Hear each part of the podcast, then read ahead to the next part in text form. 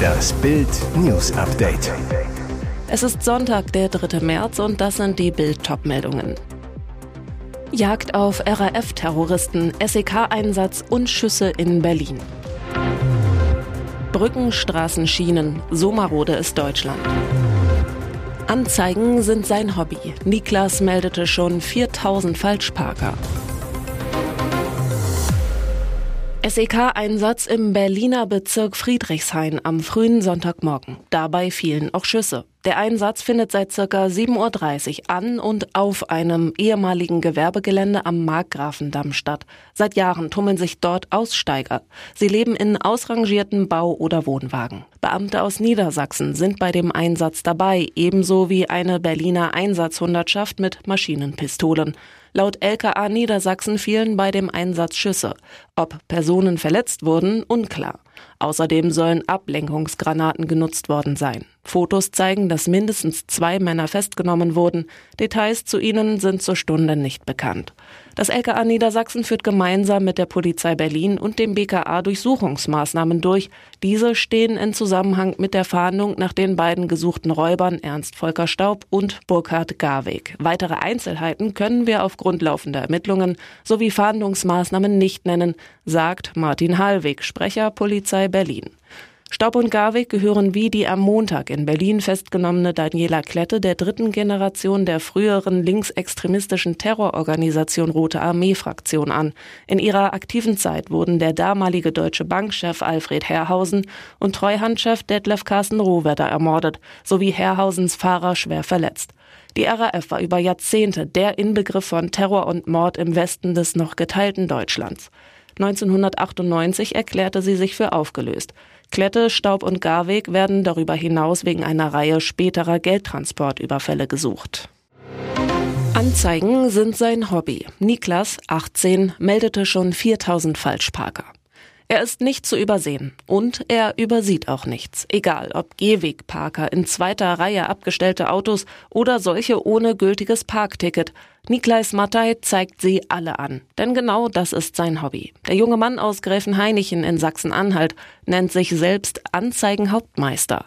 Als informeller Mitarbeiter des Ordnungsamtes radelt er in Signaloutfit durch die Straßen, immer auf der Suche nach Verkehrssündern.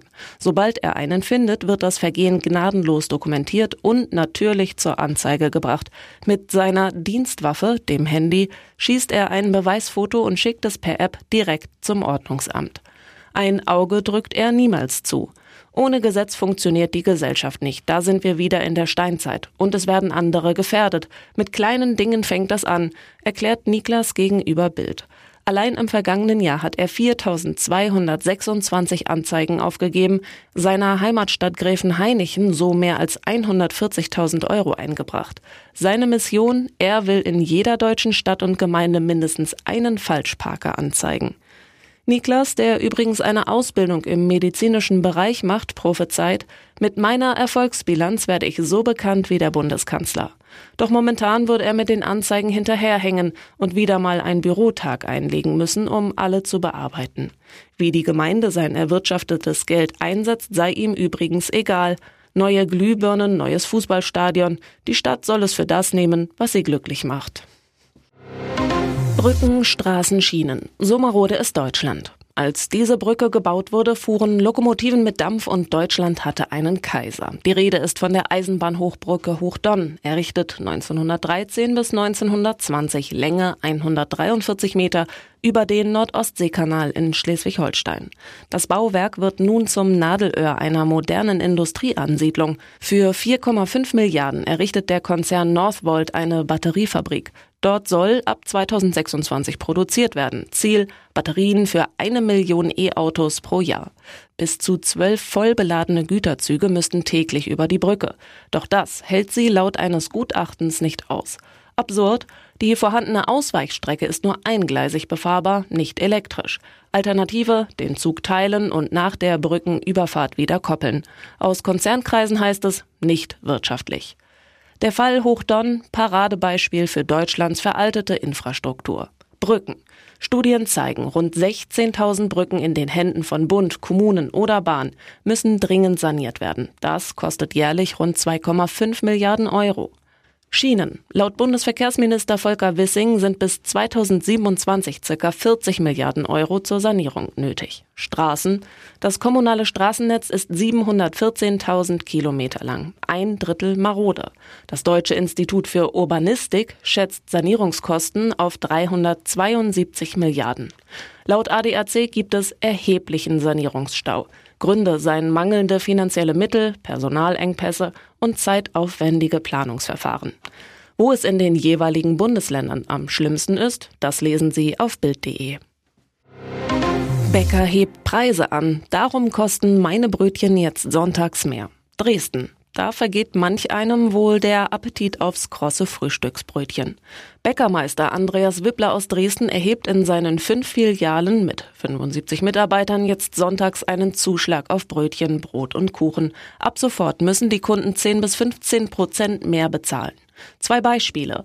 Von Montag bis Freitag kostet das Weizen Doppelbrötchen 80 Cent, am Sonntag 90 Cent. Das 1 Kilo Mischbrot gibt es unter der Woche für 4 Euro, am Sonntag für 35 Cent mehr. Der Bäckermeister begründet den Zuschlag nicht nur mit steigenden Energiekosten und 50 Prozent Lohnzuschlag für die Mitarbeiter am Sonntag.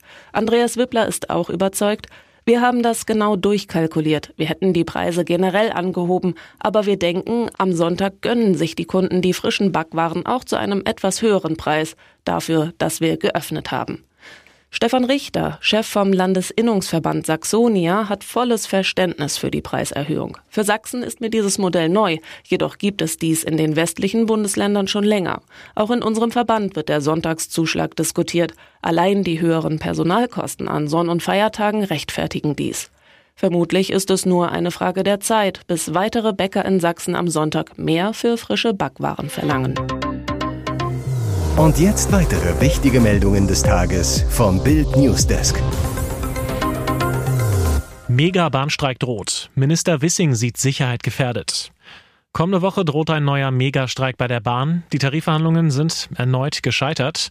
Der Chef der Lokführergewerkschaft GDL, Klaus Weselski, will am Montag der Bahn dafür die Schuld geben und verkünden, wann und warum seine Lokführer erneut streiken werden. Der nächste Streik, wieder keine Züge und keine S-Bahn. Millionen Pendler und Bahnfahrer sind verunsichert und sauer. In Bild schaltet sich jetzt Bundesverkehrsminister Volker Wissing in die festgefahrenen Tarifgespräche ein. Er appelliert an GDL und Deutsche Bahn, mit dem Beharren auf Maximalpositionen kommen wir hier nicht weiter. Es wäre den Menschen in diesem Land nicht länger erklärbar, wenn nach monatelangen Verhandlungen erneut gestreikt würde, weil die Verantwortlichen am Verhandlungstisch keine Lösung finden. Betroffen von den neuen Streiks wäre besonders die Wirtschaft, weil auch der Güterverkehr nicht fahren kann. Das könnte zu Versorgungsengpässen und Störungen von Lieferketten bei der Industrie führen. Auch Kohletransporte in die Kraftwerke und Energieversorger bekämen durch längere Streiks Probleme. Daher warnt Wissing, neben den massiven Beeinträchtigungen des Alltags für weite Teile der Bevölkerung sollten sich die Verantwortlichen ins Gedächtnis rufen, dass in Europa Krieg herrscht. Diese Tarifauseinandersetzung darf nicht zum Sicherheitsrisiko werden. Wir müssen für dieses Problem eine gemeinsame Lösung finden. Der Tarifstreit zwischen Lokführergewerkschaft und Deutscher Bahn dreht sich vor allem um kürzere Arbeitszeiten für Mitarbeiter. Am Donnerstag waren nach vier Wochen die letzten Gespräche gescheitert. Die Bahn warf der GDL fehlende Kompromissbereitschaft vor. Die GDL wiederum schob alles auf die Bahn. Viermal legte die GDL bisher im aktuellen Tarifstreit weite Teile des Bahnverkehrs in Deutschland lahm. Fern-, Regional- und Güterverkehr standen während zweier Warnstreiks und zweier längerer Streiks tagelang still. Sogar externe Vermittler konnten in den vergangenen Wochen keinen Kompromiss erzielen.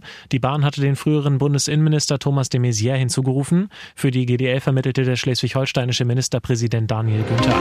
Russen hören deutsche Offiziere ab. Das Lauschproblem der Bundeswehr. Russen haben eine vertrauliche Bundeswehr-Telefonkonferenz zu einer möglichen Taurus-Lieferung an die Ukraine abgehört, den Tonmitschnitt auf ihren Propagandakanälen veröffentlicht. Am 19. Februar schaltete sich Luftwaffeninspekteur Ingo Gerhards mit drei hochrangigen Kameraden zusammen. Sie diskutierten 38 Minuten lang darüber, welche Taurus-Ziele für die Ukraine interessant wären, wie die Bundeswehr die Ukraine bei einem theoretischen Taurus-Einsatz unterstützen müsse, wie unsere Verbündeten den Einsatz ihrer Marschflugkörper kontrollierten. Die Abhörattacke ist so schwerwiegend, dass sich der Kanzler am Samstag nach seiner Papstaudienz in Rom einschaltete. Olaf Scholz nannte den Vorfall eine sehr ernste Angelegenheit und kündigte an, deshalb wird das jetzt sehr sorgfältig, sehr intensiv und sehr zügig aufgeklärt. Das ist auch notwendig. Die Russenspionage sorgt auch bei Deutschlands NATO-Partnern für erhebliche Unruhe, weil sie um die Sicherheit militärischer Informationen fürchten. Der militärische Abschirmdienst ermittelt. Eine Sprecherin des Verteidigungsministeriums zu Bild. Es gibt Anhaltspunkte, dass mit Blick auf die offensichtlich besprochenen Inhalte ein nicht ausreichend sicheres Kommunikationsmittel verwendet wurde. Dies ist unter anderem Gegenstand der weiteren Untersuchungen. Nach den bisherigen Untersuchungen sind laut Ministerium keine weiteren Abhörvorfälle bekannt. Allerdings befürchten Sicherheitskreise, die Russen lauschen bei viel mehr vertraulichen Gesprächen von Militärs, Politikern, Regierungsbeamten mit. Denn es wäre schon ein ungewöhnlicher Glücksfall, wenn sie mit nur einer Aussperrattacke ausgerechnet ein hochsensibles Gespräch zum Marschflugkörper Taurus abgegriffen hätten. Harte Kritik kommt von der Union. CDU-Verteidigungsexperte Ingo Gelichens zu Bild. Vermutlich russische Drohnen fliegen unbehelligt über Bundeswehrkasernen. Höchste Bundeswehrgenerale nutzen ungesicherte Kommunikationswege. Minister Pistorius erzählt von morgens bis abends, wir müssen kriegstüchtig werden. Zwischen seinen Worten und der Realität liegen aber Welten. Der Ernst der Lage scheint noch nicht angekommen zu sein.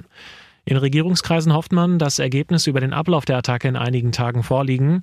Dann erst wird entschieden, ob und welche Konsequenzen gezogen werden. Da es sich um einen Vorfall handelt, der die nationale Sicherheit betrifft, hat der Kanzler das Entscheidungsrecht an sich gezogen. Mit Verteidigungsminister Boris Pistorius wird er beraten, was zu tun ist.